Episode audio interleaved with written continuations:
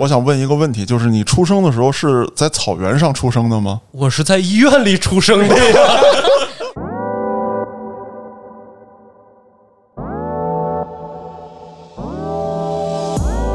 三百平给你送个院儿，然后什么地下车库这那的，你把八十万拍这儿，你就去住。住进去以后发一张自拍，这个车库影响我放羊吗？草原上的孩子，嗯长到多大的时候就给它放在马背上，然后让这马自己跑，看隔多远这孩子掉下来。我操！不是，那现在也不这样，太危险了。掉哪儿就埋哪儿了，是吧？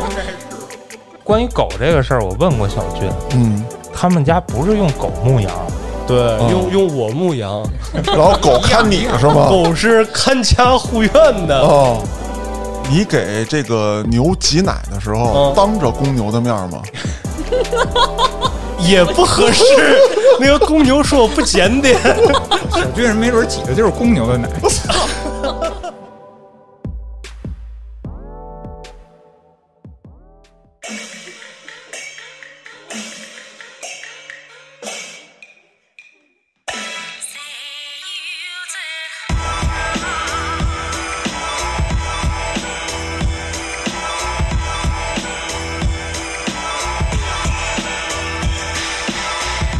欢迎大家收听《话里有话》，喜欢听哥几个聊天的，可以在微信公众号中搜索“后端组”，里面有小编的联系方式，您可以通过小编加入我们的微信群，欢迎您到群内与我们聊天互动。我是主播嘉哥，小黑黑。天叔，我是小俊。Hello，大家好，我是叶希。今天啊又把叶子请过来了。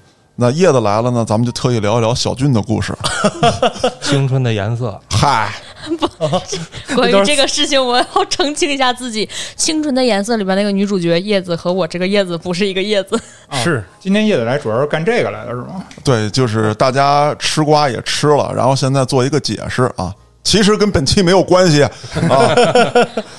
因为这个小俊的身份，嗯让我产生了很大的兴趣。我觉得我体内有一种被压制很久的东西被唤醒了，血脉觉醒，那是跟小俊第一次喝酒的时候，我们俩互相搂着对方的肩膀，在酒桌上唱起了卡秋莎。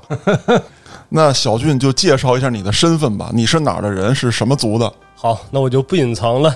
我是家是呼伦贝尔满洲里的，然后我本身是俄罗斯族，一个少数民族。说实话啊，就是在遇到小俊之前，我还真不知道有俄罗斯族这么一族，你知道吗？对，这是我们那个东北及内蒙古东部地区才有的一个少数民族吧，属于。那小俊，你既然是俄罗斯族的，你会说俄语吗？呃 d r z v i c d v a l i s 啊，德拉斯维奇达瓦里什，对，就是你好，我亲爱的同志。俄文名字有吗？有啊，我的俄名字是 Slava，代表着荣誉。哦，就只有死拉娃吗？Slava 就行，因为前面名实在太长了，然后咱们这期节目时长有限，我怕说完之后这期节目要到此为止。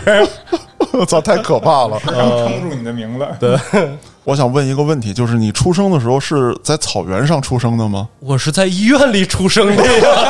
那个那个医院是在草原上吗？那要这么说的话，我也没什么可否认的。我也得出他是在草原上出生的。我的意思是什么呢？就是因为一提到这个蒙古，他们就会觉得这地方没有城市，然后所有人都住在蒙古包里面。当然，我知道这个蒙古那么大是有很多很大的城市的。对，那你到底是生活在城市里的，还是生活在草原上的？这么说吧，其实我们那块儿也有很多城市，包括我生长的地方满洲里，嗯它是一个属于边境小城市吧，啊，是中俄蒙的一个三国交界处，也是全中国最大的一个陆路口岸。我们那块儿是有城市的，啊只不过说我们城市周边都是草原、草场、生产队儿之类的、这种地方。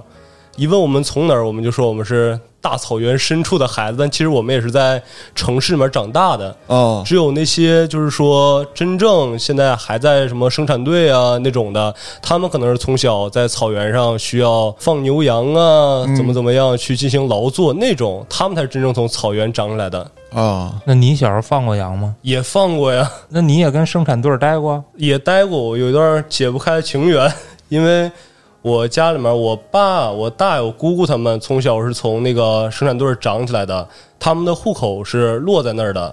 然后像户口是生产队的，然后每年要给你分配草场啊这样的。我大姑家是一直在养牛养羊，然后我爸虽然从城市里面上班，但是我家牛羊就一块儿放到我大姑那块养着。然后像我小时候没什么事儿放假了呀，就给我送到那块去，能帮忙干什么活就跟着一块干。搁我的理解啊，嗯你养牛养羊其实才是大户吧？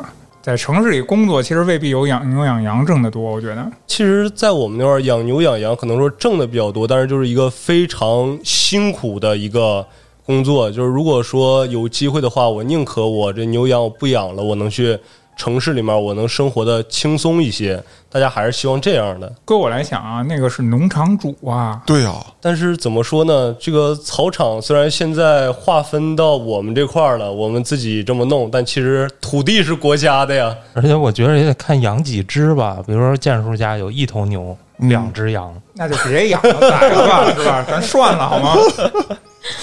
哎，嗯提到这个了，那小俊，你说说你家到底是多少牛多少羊？羊的话应该是一百左右，然后牛农场主，的话农场主，不是，其实真不算多。然后那块儿养牛养羊的大户，说什么家里面几百头牛、几千只羊的也有，那个是大户。我们这个就是一个非常正常的散户了，就。那你们家巅峰时期呢？巅峰时期那会儿，我还没降世呢，我已经错过巅峰了。就是你败家了呗？可能我的出生引起了什么情况吧？可能那你们全家就是在你小的时候，你觉得这些牛羊，呃，给你带来的这个生活水平是怎么样的？其实感觉我们那块儿生活水平还好，就是像马云马爸爸说的，就是我对钱没有兴趣，就是我们那儿可能说，比如说你每个月你挣三千四千，你够用了啊你挣七千八千，你过的也是一样的生活啊因为我们那儿房价特别便宜。你像基本上每家都买得起房子，车价是全国都是那个价，嗯。你剩下的钱无非就是说你从家里面你吃，然后你喝，你住行这些，但其实都是差不多的，所以说也没有说说我家养多少多少羊，多少多少牛，然后我的生活就怎么怎么样，因为达到那个平均线又达不到更高一层那个线，大家基本上都是一样的。不是，我就有点疑惑了啊。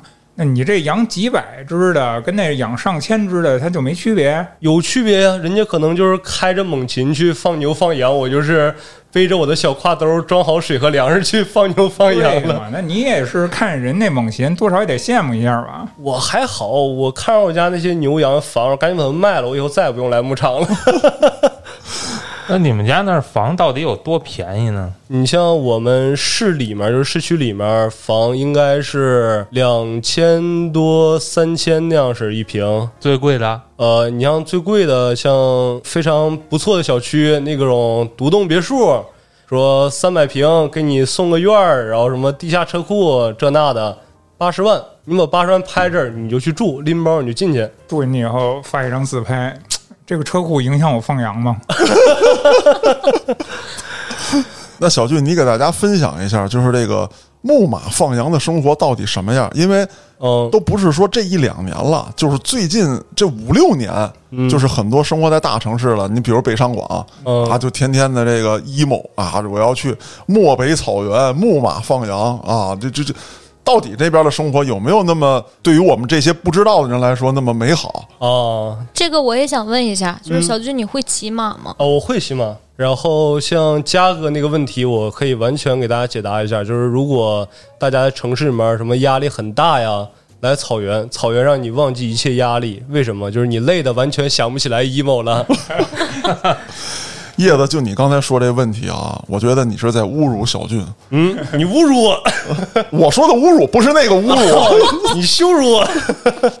是这样，因为前一段时间呢，也有人跟我聊天儿，为什么说特意把你叫过来做这期话题？正好那天聊到了，啊，啊，他说草原上的孩子，嗯长到多大的时候就给他放在马背上，然后让这马自己跑，看隔多远这孩子掉下来。我操！不是，那现在也不这样，太危险了，掉哪儿就埋哪儿了，是吧？应该是吧？直接天葬了就。像接着加刚才那话题，为什么说我们那块儿去了之后人就想不起来 emo 了呢？我给大家简单说一下我们当时从牧场干活每天的一个时间表吧。嗯冬天那会儿天还没亮呢，有四五点你就需要起床了，因为这个时候你需要干你每天当中第一个活儿，把草个子，草垛呗，就是。对，就是草垛，但是给你压的结结实实的一个草垛。哦，你先找把小刀也好，你把那个草垛上的绳给它拉开，嗯。然后你要推着一个比你还大的一个草垛给它推开，啊，然后拿草叉给它插散，然后把它们分配到每一个牛棚那个食槽、羊棚食槽里面。啊你让它们先吃一点儿，要不然你光靠你放出去，它们自己吃那些，它们没法说养的特别膘肥体壮。嗯你要先去给他们喂草，你喂的是牛是吧？牛和羊都牛和羊，需要我觉得这帮牛和羊作风有问题。压缩饼干也是饼干，怎么就不能吃？不好消化可能。对那为什么要给它压？是因为方便运输吗？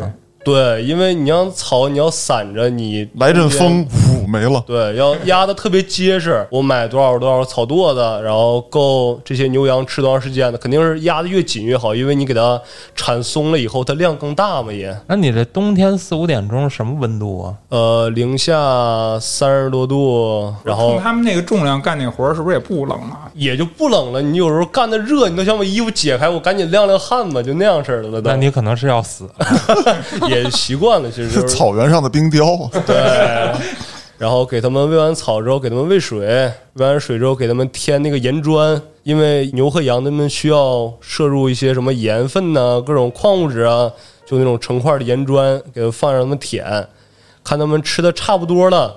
这个时候我就要回到房子里面，我也吃点饭吧。他们都吃上了，哎好，，插一嘴，嗯，你们的早饭是什么？你像我们如果说干活吃的话，就非常简单了，就像什么煮一锅奶茶，嗯当然不是甜的了，是那种咸的奶茶，啊，喝过。然后里面放点什么炒米啊，放点什么之前什么手把肉肉干，你就随便整一整啊，啥咕咚咕咚喝一下。奶茶对，放肉干儿吗？放放肉干儿，对不应该放珍珠吗？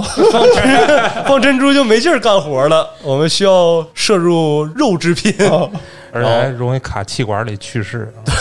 不过说实话啊，我倒觉得他们应该多摄入点糖分，嗯，没想到会摄入这么高的盐分啊！那个奶茶热量也很高的，就算它不是说甜的，其实它热量本身也很高脂。肪含量高。对啊，奶制品嘛，对，因为我们那儿说吃盐干活有劲儿，你吃糖你只能说越来越胖了嘛，那不行。我简单吃一口，往包里面揣上干粮和水，然后现在我就要去放牛放羊了，我就看着牛羊，牵着狗，别让那个什么狐狸啊也好啊，黄鼠狼也好，你别给羊掏了。然后你别说那个羊跑丢了这那的，那羊挺贵的。早上出去，中午什么的就吃些干粮，然后等晚上天已经擦黑了，然后说差不多了，把牛和羊赶回圈里面，给他们锁好点好数。然后这个时候以为活完事儿了吗？并没有，你还得挤牛奶呢。你等会儿牛奶的事儿先别说呢，咱先说说白天。放羊那别一下带过了，还有 东西想问你。是对没事对对，我一直看着小俊啊，我有点忍不住了，你知道吗？我就怎么了想看着他，我就想起了放羊的星星，因为我看见他胸口，你知道他衣服开的比较开，哦露着一堆胸毛 一巴掌宽护心毛啊！你知道这个什么叫放羊的星星了？不光是胸毛，小俊后背都长。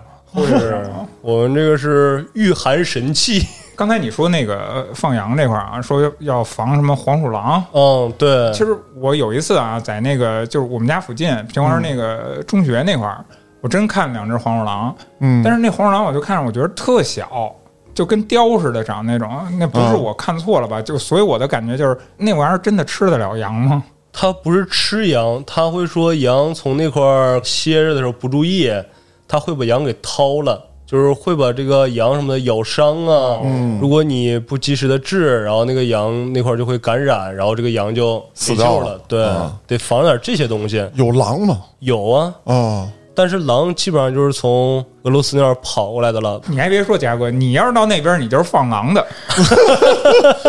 其实我家之前也养羊，哦就是多的时候可能有一百多，不到两百只。我见过什么东西？就是我家在黑龙江嘛，我见过狐狸和狼都很少，基本上没见过。但是我见过一种动物叫猞猁，哦，我们那边叫山狸子，就那个东很凶啊那东西对，那个东西从那个围墙跳进去之后，然后扯了一只小羊，然后再从围墙跃出去。我想问一下，草原上也有吗？有啊，但是我们有一个防御措施，叫狼灯。因为狼它其实不会说我就习惯性的我成体系的我去攻击你们的羊群怎么怎么样，然后我们就会在羊圈和牛圈旁边高处挂上狼灯，狼灯就是一个类似于一个红色灯，它过一会儿闪一下，过一会儿闪一下，然后拿这个来威慑那些狼，就意思说我们这儿是有人在的，你不要过来。包括如果说真有说什么狼啊、狐狸啊什么的袭击羊群，我们也不可能说是放狗去咬，那狗就死了。我们也不可能自己去，我们自己去我们就死了。我们会有一个什么措施呢？我们会备着鞭炮，啊，就一看见狼，把鞭炮点着，然后那种挂鞭往他那儿一扔，狼它的胆子其实也不是特别大，看到人的时候，包括它一闻着这个火药味儿，就足以给它吓跑了，来保护羊群，那个羊群就不被吓跑了是吗？羊群就吓死了，就跑不了了。不是你给他弄一大喇叭，然后放俄语，啊然后那狼不是从那边跑过来了吗？啊哎呦我操，弟兄们跑错方向了，我操，快回去！好不容易从俄罗斯跑出来，怎么又跑回去了呢？对对对，对，那我们其实那块儿也是能碰见狼的，尤其是夏天还好，冬天的时候可能会碰见。当时我是有一个什么样的经历呢？我是当时冬天就是那一年敲羊的工作进展的不是很好，什么叫敲羊？就是扇了吗？给羊？对，就是把公羊给扇了，嗯然后保证说它最好是在夏天，不是就或者天气暖和的时候把小羊羔生下来，嗯因为羊你别看它毛特别厚，其实它特别怕冷，哦，冬天你雪下在羊身上，它那个雪会化掉，哦，但是因为晚上温度太低了，它会从羊的皮肤上面再冻上，这么一冻，羊就冻死了。如果你不把公羊敲完扇掉，它可能会一年什么时候都有可能下小羊羔。哦，像那年就是冬天开始下羊羔，我们就得隔一个小时换一个人出去溜达一圈，去羊圈里面看看，说有没有小羊羔啊？有的话赶紧给抱回来。哦，然后这个时候，我从羊圈里面抱着一个小羊羔往回走的时候，我看远处有一双绿色的眼睛，嗯，我就吓尿了。哎，小羊羔就扔了是吧？夜宵来了我，说，要不然我把羊给你，你让我回去吧，要不然。那狼跟那蹲着，服务员，把把羊给我拿来上了。但是我当时吓坏了，因为我还是一孩子呢。多近啊？大概距离？就是他在羊圈外面，我从羊圈里面，但是那个羊圈的高度其实一蹦能蹦进来。嗯，他要想袭击我，就是在于他想与不想了。那小俊之后你是怎么把那狼轰走的呀？我是当时已经吓哭了，马上快吓尿了。嗯但是我说别介，我说一会儿冻上了也麻烦，我从这儿等着，直到后来是我们家那个院里面那狗狗叫唤了，给我哥叫醒了。我哥一看说，哎，小俊怎么出去这么半天还没回来呢？嗯，说基本上应该是，要不然有狐狸，要不然有狼，把我堵在羊圈里了。然后他左手牵着狗，右手提着炮仗，给狗一撒开，炮仗一点着，往那一扔，那狼闻着那个炮上火药味儿，然后吓跑了。你是一直跟那狼对视呢吗？是我不敢动弹了，我怕我一回头啊，或者有什么动作，它再扑上来，它也不走，它也不走，它盯着我，我估计是他想看我什么时候一走，他进羊圈。哦，对，相当于说，得亏那天我哥那会儿醒了，再晚点儿，要么说这羊冻死，要么说狼进来，我就给那狼加餐了。那你们家这公羊都善了，今年明年咋生呢？我们可以去借公羊啊，借种羊，对，那为什么人家的不善呢？人家专门养种羊的。有那样式的，就留几只种羊，然后你们就都来管我们借，然后我们可能从中谋取一点利润呐、之类的，有这样的一个呃，操作。这个我知道，这个不光其实像小俊说的那样，说一个是防止说冬天有生产小羊羔的这个情况出现，还有一种他要留一只头羊，一般羊群里就留一只头羊，然后它就是种羊，也防止这个近亲杂交。那我可不可以理解成就是没被扇过的、有自尊的才能当头羊？呃，也可以这么理解，其实。一般出去放羊的时候，因为我父亲当时放羊，出去放羊的时候，你只要控制好头羊的话，其他的羊基本上是不用管，它都会跟着头羊走。关于狗这个事儿，我问过小俊，嗯，他们家不是用狗牧羊，对，哦用用我牧羊，然后狗看你是吗？狗是看家护院的。哦，提到这儿我就特别好奇，哦就是因为我的一个朋友给我讲过，就说这个牧区的狗，咱们分两部分说啊。嗯我先聊聊牧区的狗跟这个咱们现在养的狗的区别，哦这是我的一个朋友给我讲的。嗯他呢也是有一年去牧区玩，家里有条狗没人看着，嗯，他就把这小狗抱到牧区去了。到那之后呢，挨欺负。就他那狗体型还挺大的，牧区的狗其实并不像咱们想象的说都是大狼狗，或者说都是大藏獒。有一些大型宠物犬的体型其实要比牧区的狗还要大，嗯但是他到那儿呢挨欺负。后来过了几天之后呢，我这朋友就发现他这狗晚上天天出去约架去，就一到晚上就叫唤，然后跟人单挑约架，也带着伤回来，但是都不重。哦，啊，涂点药能好。这一暑假结束了，他再回到他这个生活的这个城市，他的小区的时候，他发现他们家的狗已经成为狗王了，就是根本不用打，就瞪你一眼你就碎了。这是带到草原上练级去了。对对对，有一电视节目叫什么来着？把孩子放农村那个哦，变形记啊，这不就是狗界的变形计吗？是。对，给它从一只普通的宠物狗养成一只蛊惑狗，那这种情况会不会有？会啊，当然会了，因为我们那儿养的狗，其实像黑老师刚才说，没有品种，嗯我们统一管它们叫蒙古四眼狗。哦，我见过那个狗，它那个狗眼睛上面那眉毛那块儿是两个圆圆的那种小东西，跟啊眼睛似啊对，的，那个毛是一个小圆点儿，就管它啊们叫四眼狗。嗯然后像那种狗，我们养它们，它们不可能说像宠物狗一样谁过来谁狐狸吧？嗯因为我们养它们就是为了说看家护院的，嗯就是说如果有人进来，你别管说今天嘉哥你来我们家做客来了，嗯那狗要叫着你它不叫唤，嗯这狗就出问题了。哦，因为你不是我们家人儿，它哦应该见你咬你才对，哦但是我肯定是牵耳别咬别咬，得这样式儿的。你把一个普通的狗，就是宠物狗放到我们那块儿，它跟这些天天互相约架这种凶悍的狗放一块儿，它肯定是会变成那样的。嗯，那第二个问题就是在牧区，狗有没有对抗狼的能力？牧区我们那儿见着那些狼，体型其实没有说像电影里面啊那么大个其实狼也不是很大。你要说真是那种比较血统纯一点的狗，它是可以对抗一下的。嗯但是我们是如果可以啊，绝对是不会让他们去对抗狼的，啊因为这狗养到现在也有感情，包括这狗养也挺贵的。正常就我们有鞭炮，我们就去对抗一下。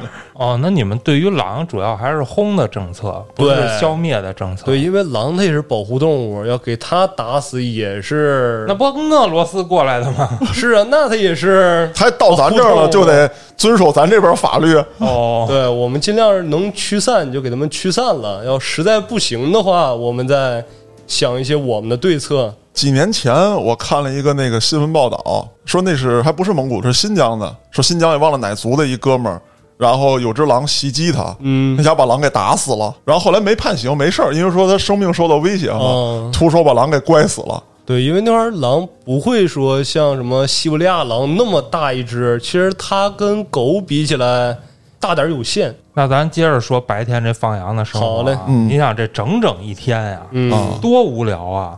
是啊，你听什么吗？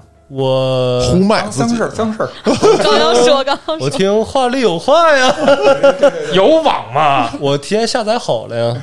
就是要真到大草原，那是没有网也没有信号的，那你搁哪儿下呀？就是暑假之前下，听一暑假呀？那倒也不是，我肯定是回生产队里面下呀，那块儿有网的。就是家里还有，只不过去放羊的那个草原上没有。对，因为他们连信号塔都没有，他哪来的信号呢？就是我早上走的时候，手机上有电，我听一天歌也好，怎么样也好，我就出去了，谁也别找我，谁也找不着我。然后等晚上我带着羊带着牛回来了，就 OK 了。那你们这草原上有没有说失踪了？这人出去放羊就没回来？有啊，然后再找着，可能就是从哪个河套子里面说他可能去接水的时候失足掉进去淹死的这种有啊，因为你像大草原上走丢了，你要想给它找回来，基本上很难。你要夏天的话，你说一两天走丢，它有可能走回来；你要是冬天晚上走丢了，就第二天。早上你基本上找不着意义不大了。那牛羊们呢？牛羊招来，它肯定是成群成片的，它比人要好找嘛。然后可能找着牛羊了，人不在附近，也会找一找。但是说，如果冬天一宿没找着，你要到第二天你找不着，它的意义就不大了，基本上就冻死了。哦，那小俊，你出去放羊的时候有过这种类似于迷失方向的经历吗？会有啊，但是就是可能说今年草，我们当时有一年是分到河套子那块儿的那个草地了，有一个牛走丢了，然然后我们去找牛，之前家里面就跟我还有我哥我们交代嘛，说你们要是找找到那片就是草高的地方，你们要要不然就别找了，就牛丢了丢了吧，人没事就行。你要说真要进去找的话，千万要找好方向，你把那周围一片你草都踩塌了，然后进去找，要不然那个草就是一点不夸张讲比我高，就是我进去之后，你从外面你是看不着我的。我如果不做好标记，你要想进来找我，基本上找不着我，你自己容易从里面走丢了。这样我可能搁那草外边拿一木棍儿歇一小木桩子，拴根绳儿，我拉绳儿进去。但是其实这样也不是很那什么，因为你一进草，它不像说你进迷宫里面，它那个草是有韧性，你可能整根绳进去，你连走路带摩擦，它那个草上面是有那种小锯齿儿的，你可能走走走说，哎，这绳子怎么这么长呢？再一看，绳子已经断了半天了。对，而且还有一个问题就是，你能带多长的绳子？五百米的绳子有多沉，对吧？风筝线呀，嗨，那可以啊，也是一个办法，其实，哎哎，小俊啊，嗯，就是我在什么影视作品啊、纪录片里边，我看什么放牛放羊啊，或者牧马呀，嗯人都是骑着马呀，你是徒步腿的，是啊，因为我们那块儿它肯定不像建筑你刚才说那种大牧场主，我多大多大一片都是我们的。我们其实具体划分下来，我们的草场也有限，而且牛和羊它不会说是每天就咣咣咣从这儿跑，它们也是走走停停，走走停停。你骑个马过去，你还得给它喂草，你还得让它饮水。这样式儿的话，你的工作其实就增加了。你不光得看着牛、看着羊，还得看着马了。就是说你们放牧的区域其实并没有那么大，对，嗯，所以你就走着腿儿着你就照顾过来了。是要不然我给他们撒开了放，我骑着马从这兜风，然后等我一回过神儿来，我家牛羊已经去隔壁家的草场去吃去了，那这时候我就出问题了，我就得跟人家交涉了，能干仗吗？肯定得打起来了。你家牛羊来我家草场吃草了，我家牛羊吃什么？去我家草场吃，那肯定是不行的，因为他家的可能牛羊更多，我家少，我就吃亏了嘛。但是这样的话，其实你要说你的牛羊到人家的草场里了，人家给你咔咔拿走一两只，你一问说看见我们家羊了吗？你肯定说这么大操场，我去哪儿看见去啊？啊后其实从锅里正煮着呢，掀开锅就看见了。正好是说到这儿了啊，你说这走到别人家草场什么的，嗯，那你怎么制止他们呀？就比如说正好有一群都过去了，那刚才我说人骑着马有什么套杆儿啊什么的，嗯套一下往回蹬一蹬，嗯那你腿儿的你你你怎么办呀？我们就是在分草场那儿，我们就有一个非常大的一个活儿，叫做拉网围栏。哦，就是在这片草场确定说这几年是我们家在用，我们就会提前找那种水泥桩子，沿着草场立桩子，然后中间拉刺儿轨，我操，这个也是一大活儿。好大的工程啊！对，然后把我们的草场圈起来，嗯，就证明这一片是我们的地方，别人家的你不要往我们这儿放。嗯而且拉上刺儿轨之后，一般牛羊就不往那儿去了。嗯但是也遇见过那种情况，就是当时立刺儿轨的时候，不知道谁家牛就过来了，嗯然后我们就轰牛嘛。嗯，但是那牛一轰给它轰毛了，它就直接奔着那个刺儿轨就撞过去了，哦，直接一个非常粗的水泥桩子直接就撞断了，然后那牛摇摇脑袋，啥事儿没有走了，我操，我以为是变牛排了呢。呃，直接变成牛魔王了。那牛特别大，它是一个莽牛。啊，和哦我们常见的那种还不一样。对，用我的话说，那个牻牛就是一牛魔王，他那脑袋快顶上车轱辘大了，我看着我腿肚子都嘚瑟。哦是不是那种头大身子，然后又小一点的那种啊？不是它是头大，身子也非常大。那个犄角往前长的那种的，我联想的是什么呀？因为我见过那个去那个西宁什么的那边、啊偏西一点，它那有那种牦牛，啊啊啊！它那种都是那种头特大，身子反而小一点。我们那儿叫牦牛，牦牛就是类似于种公，嗯是这样式的一个牛，它是非常大、非常壮的。所以说拉这个刺儿鬼，其实就是为了让他们平时少过去。但如果说他们要真的往上撞，也是一点办法都没有的。但是大家在那个视频上也经常看见啊，这好像不光是牛特别脾气不好，羊也挺孙子的。我 怎么叫挺孙子的呢？不是你没看过那视频吗？净撞人给人给给你踢水坑里去，然啊啊后撞人追着不放是吗？啊，哦，但这种从我们那还好，要是这样式的羊就给它打死就吃肉了就。就是你们家那个羊那块儿管教比较严呗。对，就他们基本上不敢跟人这样式的，而且我们那儿羊就是说胆子特别小嘛，就是有可能它从那儿专心致志的吃草，你从旁边坐着，你噔楞一下站起来了，羊咕咚就吓晕过去了。哦，就是羊胆特别小，晕过去可赢了就是。你别吓唬它，它不经吓唬，它还顶人呢。还他妈咕咚就晕了。对，你们家那边养的是不是都属于那个大绵羊了？也不是绵羊，因为绵羊的肉质什么的，哦包括我们那儿气候冬天比较极端，我们那儿哦养的比较多是小尾寒羊，哎养这种比较多一些。说到小尾寒羊，就我作为一个资深的吃货，突然想到了一种我从来没敢尝试的东西嗯——，羊尾油。你还是别尝试了。真的那样吃吗？怎么吃啊？就是看那视频里就 煮好了，搁搁手上切一片儿，对，哇，就是肥油是吧？啊，是有那么吃的，但是我本人非常抗拒，非常抵触，因为它就是一个腻。但是哦家里面像我爸他们就教我说，这个肉是非常非常好的，这是羊身上最香的一块肉。不是，咱吃火锅的时候也有啊，它是专门下锅里给它放油星儿的。不是吧？有，而且它吃着，你煮过以后那口感啊，它不是腻的，它是有点筋儿的、弹的。我吃过一次，嗯就是我特别小的时候，心里特别没有逼数，出去吃涮羊肉，然后我就看看菜单儿，我觉得这羊尾怎么这么便宜啊？嗯因为羊尾了呀。这是一病。它比别的肉便宜，你知道吗？我说嗯来一盘这个，一上来都是白的，嗯，然后下水煮完一吃，我操，这个膻呐！哎，这个就真是分人了，我就特别爱吃那个。我觉得吃羊肉你要不膻，它就没有那味儿。不是，我觉得是不是吃的品种不对呀？要不是他们家那尾不好吃啊。有可能。小俊说他们家的羊啊不是特别膻，但是不能没有膻味儿，膻味儿太重了，肯定它是也是不行的。就是要一点膻味儿没有。对呀、你要我觉得也吃完是膻味。儿，证明你这个羊的品质不行。你正常好的羊肉是吃不出来膻味儿的。就是通过小军这么一说，我就知道我这么多年没吃过好羊肉。哎，我发现一件事儿啊，就是咱们聊节目，只要是黑老师在，但凡能跟动物沾边儿了，马上就变吃。不管大动物小动物。哎，就是黑老师是一个特别喜欢动物的人，一天不吃就难受。桌上必须得有。对，那这样我也不知道小俊这个放牧生活聊完没有，甭管聊完没聊完，咱们暂告一段落满足黑老师，咱们说说吃。没问题，没问题。黑老师已经绷不住了 啊！我先举手啊，我家也养羊嘛，之前、哦就是我想也想跟小军探讨一下这个吃羊啊，的问题我。要跟我探讨养羊的问题呢。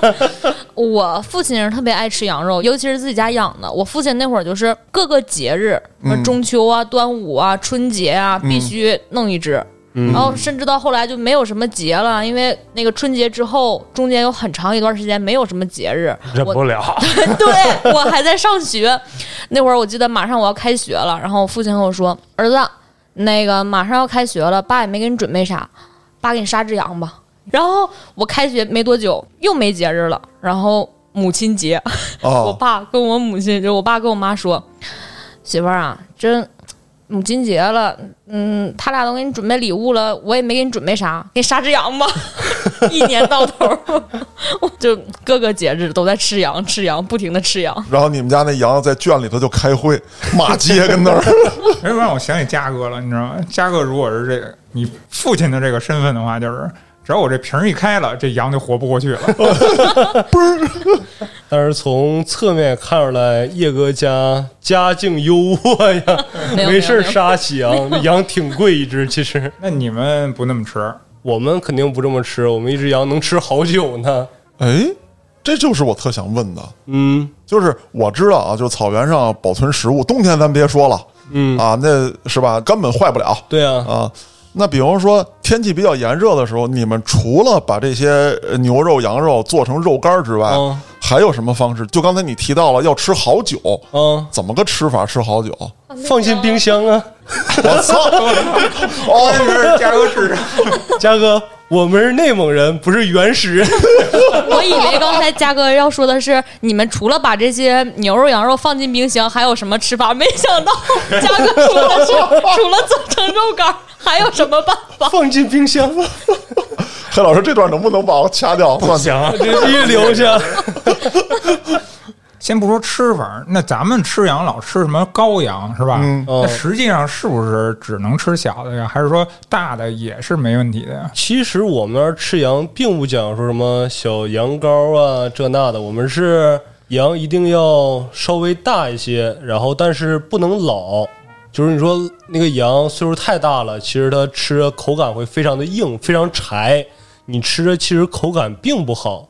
但如果说小羊羔的话吧，它吃着肉非常嫩，但是这个时候就少了一些说你嚼的那个香味儿。然后所以说就是羊稍微大点儿，但等它别老的中间这个年龄段儿是非常适合食用的。你觉得那个嘉哥这岁数合适吗？嘉哥，你看着我的眼睛说，呃，或者你看着我的二头肌说也可以。非常棒，非常棒，上等食材。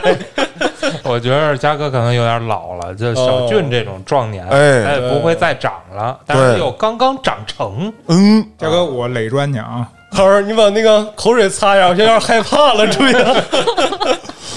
建叔刚才说到垒砖了，就是嗯你们那儿吃羊到底是吃烤的多，还是说煮的炖的多？其实我们那块儿要是说自己家吃羊，肯定就是手把肉多一点儿，哦，就是把羊下锅里面煮，煮出来之后，然后也看这个羊的肉质怎么样吧。如果说真的非常棒的羊，你不需要说那些蘸料什么的，说什么又这个麻酱啊，又韭菜花啊，又腐乳都不要，嗯，就是拿一碗白水，嗯。往里放点盐，把这个盐给它从水里面卸开了之后，嗯直接拿这个羊肉蘸着盐水吃，这样式儿这个肉非常棒。哦，叶子家，你们家是怎么吃啊？我正想说，我跟你有不同的看法。哦那我先猜一下啊，叶子家是东北的，那必须把羊穿成串儿烤了。不光这样，我家一般就是一只羊要分怎么吃。羊腿首先肯定是烤的，嗯然后可能羊肉串有一部分，嗯然后其他可能是做一个羊蝎子锅，啊然后涮个白水羊肉，啊卤个羊头，不能全做火锅或者全烤腿嘛，嗯，煮个那个羊汤，然后、我开始咽口水了，对不起不。光你咽，我也咽呢。别瞅着我咽呢。然后啃个羊蹄筋儿，然后就可能啃个脊骨，或者再炖个酸菜。哎，不行了，我想回家。哎，说实话啊，刚才小俊说的时候，咱还能理解啊，往往高端的食材只需要简单的烹饪，对不对？然后到叶子这儿说的时候，真的有点绷不住了，今天晚上就想去造点羊了，你知道吧？各位听众朋友们，如果说你们家也有羊的话，请把这期节目放给羊听。羊会非常焦虑。那咱接着往下说，嗯除了吃羊之外，嗯羊我理解啊，你比如说炖一白水羊肉，咱就说手把肉，嗯，那贼拉香。牛也这么吃吗？牛也可以啊。啊。牛你给它煮出来，煮成牛排，啊。不是不是牛扒，是牛排，啊。就是牛肋条那块儿啊。煮出来之后，然后这个时候你就不能说你盐水就那么来了，嗯。这个时候就拿出来什么麻酱啊、豆腐乳啊、哦。韭菜花啊，你蘸着这个吃就嗯。非常棒。暴殄天物，我那儿没有说那么多奇奇怪怪、丰富多彩的吃法，就是只要说这个肉吃进肚子里面啊香，好就哦够用了。辣卤牛头，凉拌牛百叶，然后可以选好的位置煎个牛排，然后啃个那个牛蹄筋儿。不行了，这期节目做的我饿了。叶子，你们家也牧牛是吗？原来家里有，但是不多。那但是你爸为什么偏爱羊不杀牛呢？因为家里牛太贵，对，牛贵。对牛贵，而且牛太大了，你咋吃啊？赶一大节日或者连着节日是吧？得买一个大冰箱，要不然放不下。操我！我们那边一般就是不宰牛，牛一般都是那个就整只就卖了，然后或者是如果有宰的时候，可能就全村都过来买。其实剩到家里的并不多。哎，那嘉哥，你猜他们吃牛肉的时候怎么办？哎，对啊，东北那边冬天很冷，然后牛可以搁在室外，非要我他妈再来一遍吗？我们有冰箱啊，咱们能不能把吃这事儿咱们暂告段落？哎，不行啊，哪有这么简单呀、除了他妈吃牛吃羊就没别的了。草原上应该有好多奶制品，各种东西应该挺丰富的吧？嗯，对。那你们接着来。不不不，说到奶是吧？嗯咱这先说挤奶，哦哎，然后咱们再说啊对喝奶对，啊我觉得小俊应该熟悉啊，接生他都干过了是吧？挤奶再给讲讲。接生你刚才抱小羊遇狼那事儿，哦哦，这个是划到接生这一块儿吗？就按那儿算了。对，咱们就说到这个白天放完了，嗯。晚上回去锁圈里，然后这个时候活还没完事儿呢，你还得挤牛奶，嗯，拎着一个凳子放那儿，拎着一个桶放那儿，你先呼噜呼噜那个牛，你先安抚它一下，要不然那个牛急眼，它是真蹬你啊！就是我想问一个问题，嗯就是你给这个牛挤奶的时候，嗯当着公牛的面吗？也不合适，那个公牛说我不检点，小军人没准挤的就是公牛的奶，你这个问题比我那有冰箱那个还要傻。我操！怎么你们都没听懂建叔这个点吗？听懂了，就是不想说出来而已。哎呀，咱们正常点行吗？嗯，好然后就是挤牛奶嘛，那个手法就，要不然咱出一个视频内容，我讲讲手法。谁来当道具？加个加个自告奋勇要要当公牛啊，不是？难道我不挤公牛的牛奶难。道不是挑胸大的吗？我其实已经很久没挤过牛奶。我自从考上大学之后，我就一放假从牧场待的时间也少，我主要就是从市里面待着了。快乐没了，牛的快乐没了，还是我的快乐没了？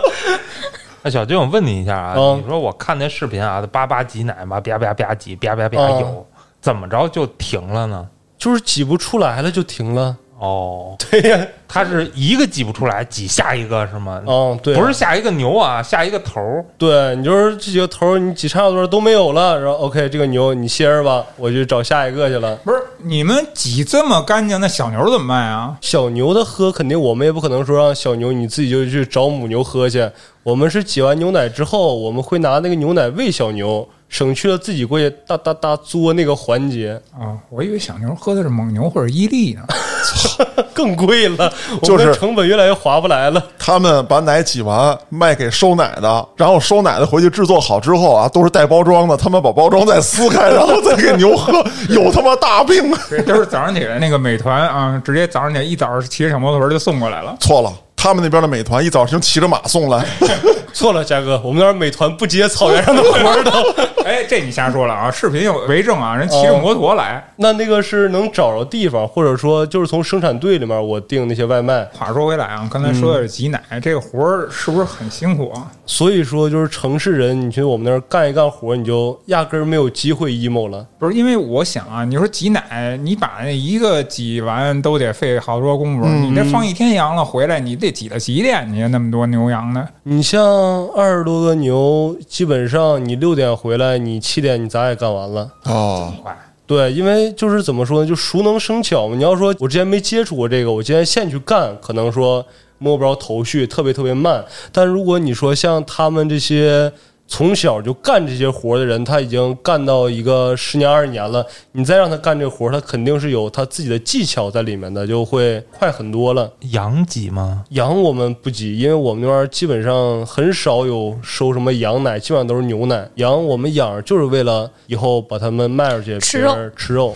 其实我小一点的时候喝过羊奶，然后就是老一辈人，我奶奶他们都觉得羊奶比牛奶要更有营养，不知道为什么会有这种。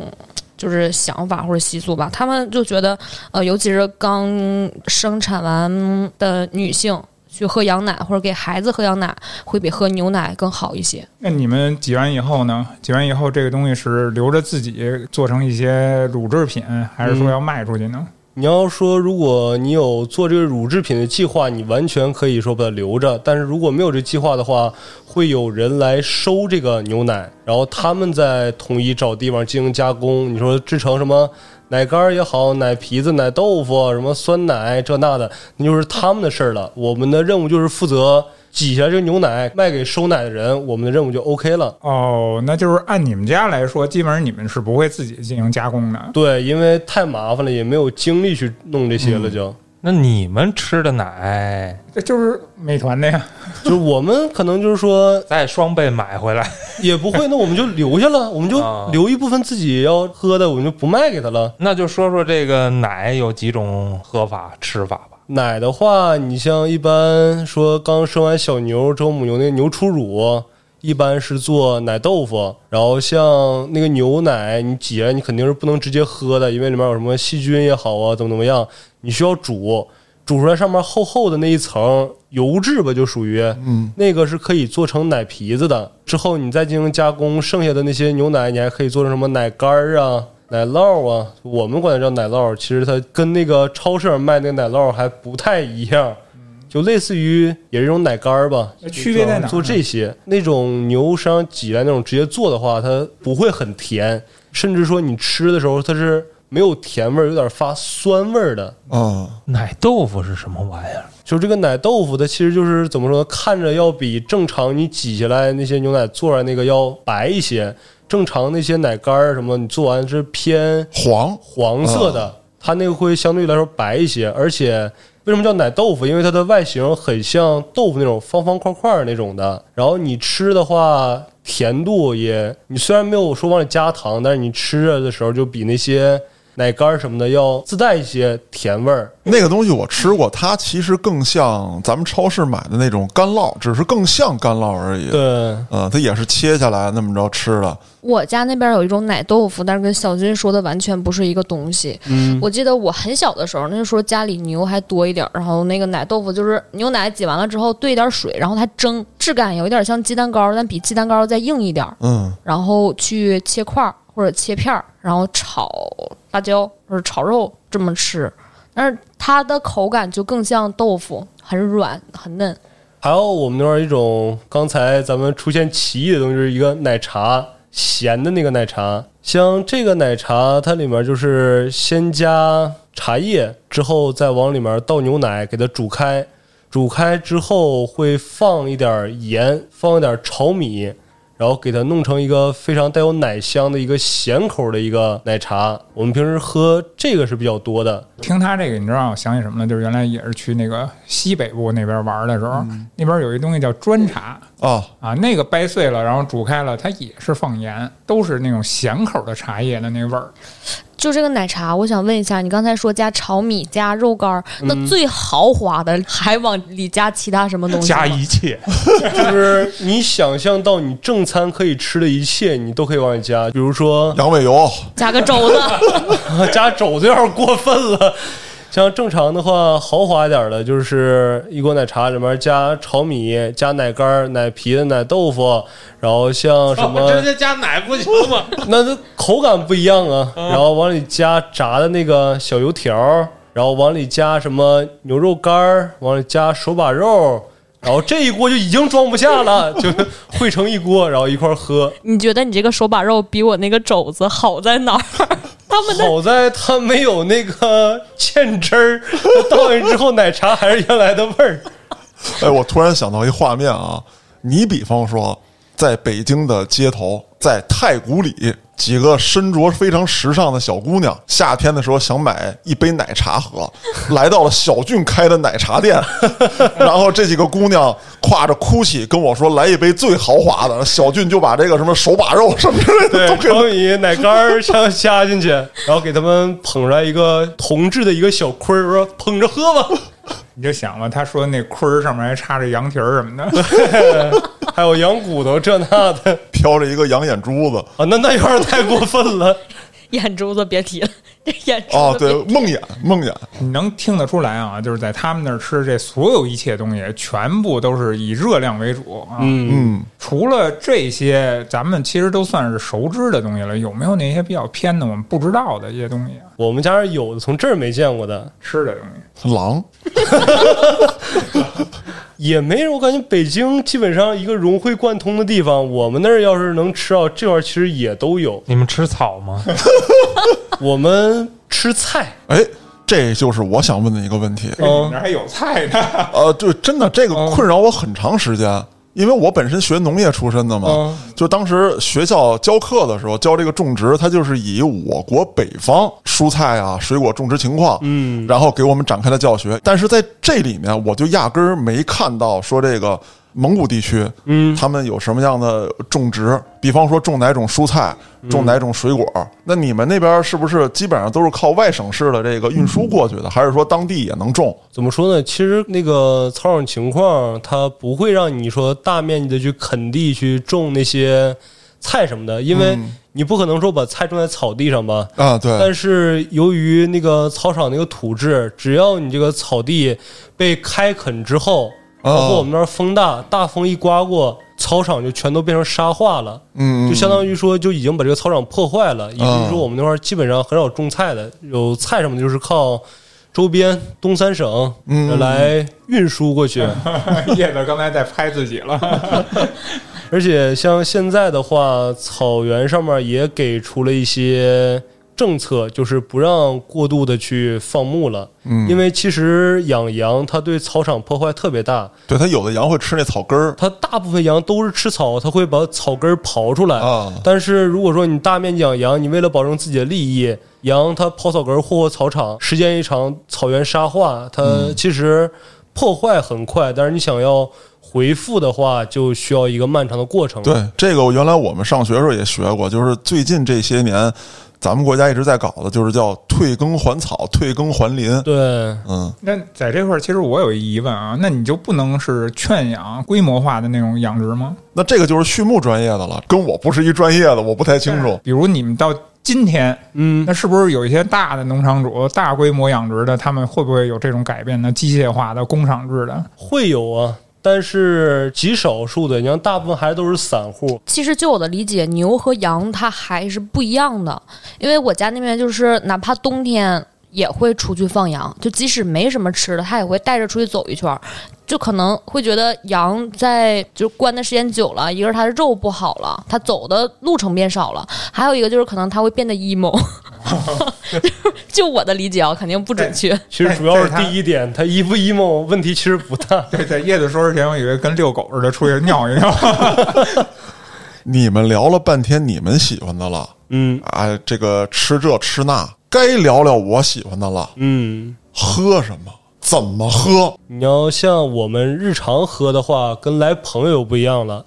你比如说，嘉哥远道而来来到草原了，嗯，首先我们肯定要敬上我们最诚挚的一个欢迎嘛，我们需要拿出来我们的草原三杯。下马酒吗？对，不是给你下马威，是请你喝啊下马酒。啊但是说，其实三杯其实就是三个碗，先点一下，说什么敬天，然后敬地，然后敬啊什么河流这那的。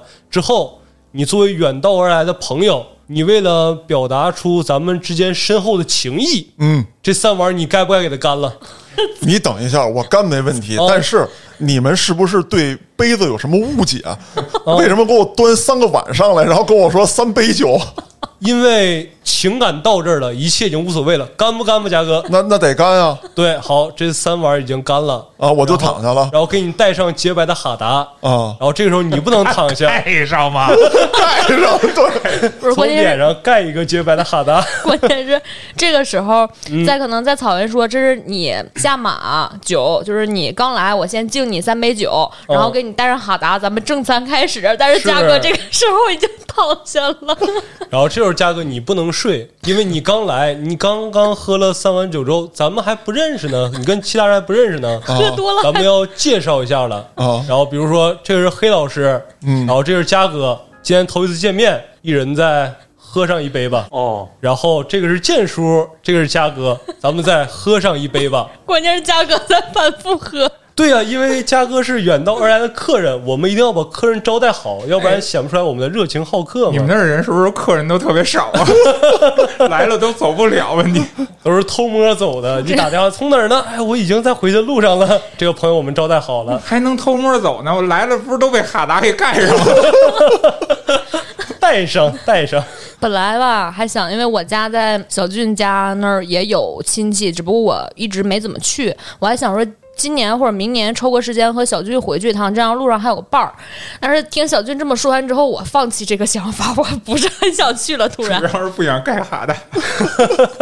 你别去草原，你别去生产队儿啊，你就从市里边儿很安全的。那你给嘉哥喝这三碗酒都是什么酒啊？呃，其实像正常的话，应该喝马奶酒，但是时至今日已经不需要说是一定要马奶酒，当然如果说是的话最好。但是为了表达感情嘛，因为是远道而来的朋友，然后你就给我喝闷倒驴，啊，我刚要就是什说，么什么酒都可以了。你要是想好一点的，我们那儿有蒙古王，然后其次还有原白什么草原白，嗯然，后什么闷倒驴。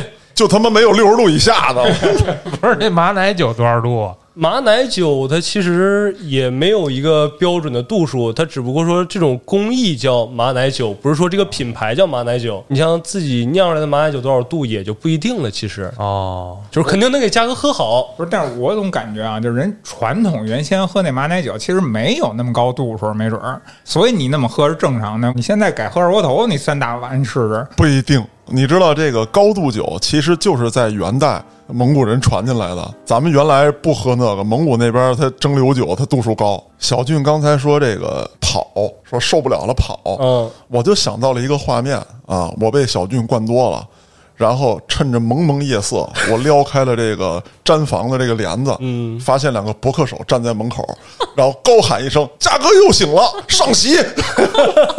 会有这样的情况吗？啊，这个不会，我们肯定是把你喝好了，我们也接着喝。嗯到什么时候大家全都喝多了，就没人会特意从门口看着你了，也知道你已经喝的跑不了了。所以就是，所以就是你在你们还没喝多的时候，还是会看着，对吗？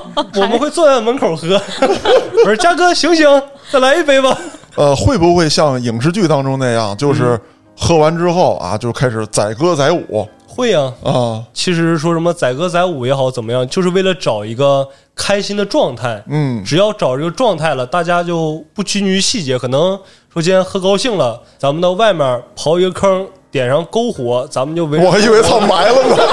我也是看到跑一坑那儿喊了一下，刨一坑，点上篝火，然后咱们围着那个篝火可以载歌载舞也好啊。啊说嘉哥你就好运动，说咱俩摔跤，啊怎么样都好，只要达到这个氛围了，咱们就是最好的朋友了。小俊，你先别说摔跤的事儿，嗯我曾经心里也没有过逼数啊啊。我有一个朋友啊，就是看着很老性，其实比我小。他原来是体工队练摔跤的一个蒙古人，嗯他呢有一个小徒弟，是一个小胖子。嗯。啊，后来呢，我就心里很没逼数的，要跟他比划比划，还不是跟我这朋友，是跟那个小胖子要比划比划。啊那以后我见着蒙古人，我根本就不问他你是不是博客手。啊，哦。反正我就不跟你摔，你爱咋咋地，喝酒也不跟你喝，摔跤不跟你摔，咱们聊聊琴棋书画。但是像嘉哥来讲完这个之后，我有一个小故事吧，属于是，嗯嗯就是在一八年那会儿，我放假，然后当时有一个剧组去我们那边拍电影，我也没什么事儿，我就去客串一个龙套。而当天那场戏也是非常巧，是在草原上拍一场演员跟博客手摔跤的一场戏码。嗯当时那个剧组还找来了上一年那达慕大赛嗯博客手里面的一个冠军，嗯啊，说来跟这个演员拍，力求拍到非常真实。真摔。对，真摔，因为那个演员他的体格本身也不小，嗯他应该也是一米八十好几，两百多斤的一个大壮。嗯然后看见我们的那个博客手冠军了，但是我们那个博客手冠军是一个什么形象呢？嗯骑着马过来，然后那个袍子已经破烂不堪了，然后哦换上他那个皮具什么的，那个肚子完全就噔儿突出一块儿特别大一个大肚子，看着嗯特别胖，然后每天放牛放羊已经晒得黢黑黢黑的了。那个博手就过来跟那个演员说说朋友，一会儿你要是感觉你快倒了的时候，你的手就从我身上这个护具上面松开，嗯。你要是给我也一块拽倒了，我这个砸你身上。体重加上这个嗯。就给你压坏了。嗯。但是当时那个演员听完之后也特别不忿儿啊，说你再是冠军，咱俩这体格我顶多半服。啊什么叫半服？就是我可能摔不倒你，但你要给我摔死也绝非易事。啊然后博手说行，那就来吧，咱们开拍吧。一开始摔也是正常摔，但是那个演员有点儿跟他较劲，可能那个博手最后也动真火了，直接给他来了一个大招，给我从旁边看的已经吓尿了。就是当时一只手抓住他肩部的那个护具，嗯一只手抓住他腰上的带子，直接一发力把那个演员举过头顶，然后狠狠的咣一下砸在地上。我操！然后再看那个演员就捧着肚子，哎呦我操！然后这时候博哥手还得过去来一句：“行吗，兄弟？不行的话，咱们可以再来一遍。别别别别来别来，服了。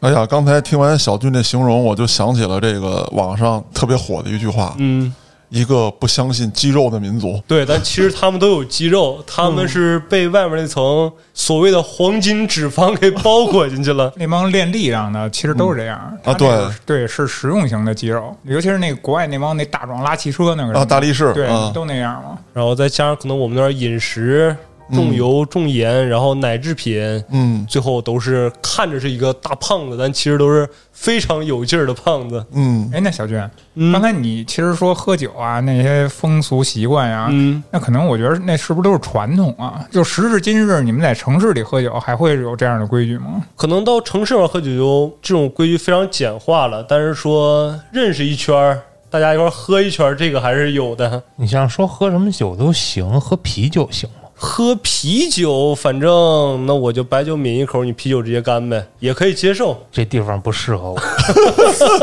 其实我刚来北京之前，因为约了嘉哥，约了道爷我们喝酒，然后我就提前问了道爷，我说大概咱们多少人？我说那个我怕我今天这一圈下来我就撂那儿，然后 那个师兄问我是这什么意思？我说因为在我们那边喝酒，我是一个就是新过来的，跟大家认识一下，我得打圈儿。其实就和那个小俊差不太多，我得这一桌，我从左到右也好，从右到左也好，挨个敬一杯。就不管我敬的对方他喝多少，这一杯我是必须要干掉的，就不管是白的还是啤的。如果我拿的是啤酒的话，您喝的是白酒，可能您就抿一口，我这杯我就周了。我们那边一直都是这样。其实我很理解，就是小俊我们俩喝酒的时候有一个共识，就是什么你说你这酒有多好，嗯说有多香啊，什么你这是哪个牛逼酿酒师哪个品牌的不重要，重要的是什么？以最快的速度让我达到嗨的那个点，对就是好酒。然后今天这场酒局就是个好局，没错，其实就是这样。因为往前追溯，可能就是说放牧游牧民族这个地区，他除了每天放牛羊，回来以后没有太多的什么娱乐项目，不像说中原地区说可能没事儿我逛个什么 窑子，啊，也 不是，我说逛个街看看街景啊，没事儿。我说跟朋友小酌一下，什么写首诗啊，这那的。当时从北方草原游牧民族是没有这些的，可能唯一的娱乐就是晚上结束了一天的劳动，大家围坐在一起喝酒，然后唱，然后跳舞。嗯也就这些，然后一直就成了一个传统习惯，慢慢慢慢的流传下来。啊虽然都是喝酒，但是可能就是这个习俗不一样。我家那边也喝酒嘛，东三省嘛。我爷爷八十一岁，到现在为止，每天一天三顿饭，早上不算，中午晚上必须二两白酒。他那个酒度数都不低，就至少得六十度以上。我跟他也有过交流，为什么这么多年一直坚持这个事情？他说年轻的时候特别冷，那会儿可能早上起来就要整一口，先让自己暖起来。然后中午、晚上也都要喝。我爷爷说那会儿就是有酒，但是家里边可能就条件不好，那会儿都拿筷子蘸酱油，这个是真的。拿筷子蘸酱油，然后嘬一下筷子，然后喝一口。那小俊在那么寒冷的环境之下，那你是不是年纪轻轻的，比如说小学之前就学会了喝酒了呀？哦，那那倒不至于，我也是，其实上了初中啊，没有没有，一年级，也是，我其实第一次喝酒，我并不是太能喝，我当时喝了一杯啤酒，然后就吐的啥也不是了。然后直到是我上大学的时候，大一的时候，从学校里面一块儿出去聚餐嘛，然后就都自我介绍，说你是哪儿的？我是西部区的。啊，你说你是哪儿的？我是中部区的。就说你是哪儿的？小俊，我说我是呼伦贝尔的呀。说呼伦贝尔应该很能喝呀。我说我喝不了啊。他说骗人，你这就是不想跟我们喝，那你就先回吧。不真诚。我说那你要这么说了，那就喝呗。然后就是从那一天借着这股劲儿，然后就开始了我的喝酒之路。哎，你看这个过程啊，我觉得特别像什么，知道吗？像打疫苗，就是先给你来那么一点点啊啊，你身体有了不良反应，然后开始调动免疫机能，然后去对抗这个外来的病毒。小俊那第一杯啤酒啊，就是那一点点的疫苗，然后从此之后呢，他就对这东西有了抗体了。不科学啊，还是血统啊，嗯血统在这个里边儿，基因 DNA 是吧？但是，其实说这个小孩喝酒，这个我当时看着了一幕，就给我吓坏了。当时是我哥家的孩子出生，然后当时家长人都去医院嘛，我嫂子他们那个病床旁边那个是另外一个，就是孕妇呗，也是刚生完孩子。那家就是纯蒙民，当时他们家的小孩还抱着呢，然后孩子爸拿出来一瓶闷倒驴，倒了一瓶盖，然后拿过来一筷子一粘，往那小孩嘴里面一送，小孩儿嗯睡过去了，嗯给我吓坏了，我说这是要干嘛呀？我家那儿也有这种情况。其实这个医学角度来讲是非常不好的行为，嗯但是是啊真的是控制不住啊。我第一次喝酒，我根本不记事儿。我那会儿特别小，我用我母亲的话讲，就还在炕上躺着呢，就是还是一个小 baby。啊，那会儿我父亲就和小军刚才说的那种同种情况，我父亲就拿筷子蘸了一点他喝的酒，然后给我喝。包括我大一点之后，我同学家也有这种情况，我们互相一了解，啊原来都是这么过来的。哎，那你们喝过酒？他这疫苗打完以后效果怎么样啊？也挺强的看来还真是有用啊！那嘉哥不是瞎说的，啊。对，这有科学，不是呃一点都不科学，科学依据 没有科学依据。我操，大家千万不要学啊！我胡说的，我操。那我觉得黑老师这个应该也打过疫苗，而且打的比较早，没见他喝多过。是他不往多了喝呀。这种节制，对，那关于草原生活啊，其实还有很多的内容，咱们在这个节目里头没法一下全展示出来。嗯，以后有机会，咱们再让小俊来，我还有好多想知道的东西没有问小俊，比方说你们高考到底考不考骑射啊什么之类的还有就是你们的求学，包括离开草原。啊，这一些过程里面发生的事情，还有你的内心活动，哦咱们可以再找个机会在节目里跟大家分享一下。OK OK，各位听到这期节目的听众呢，如果你们对草原有什么样的梗、什么样的段子、什么样的这个啊自己不太清楚的传闻，也可以在评论区留言，我们会尽力解答啊。我是主播嘉哥，咱们下期再见。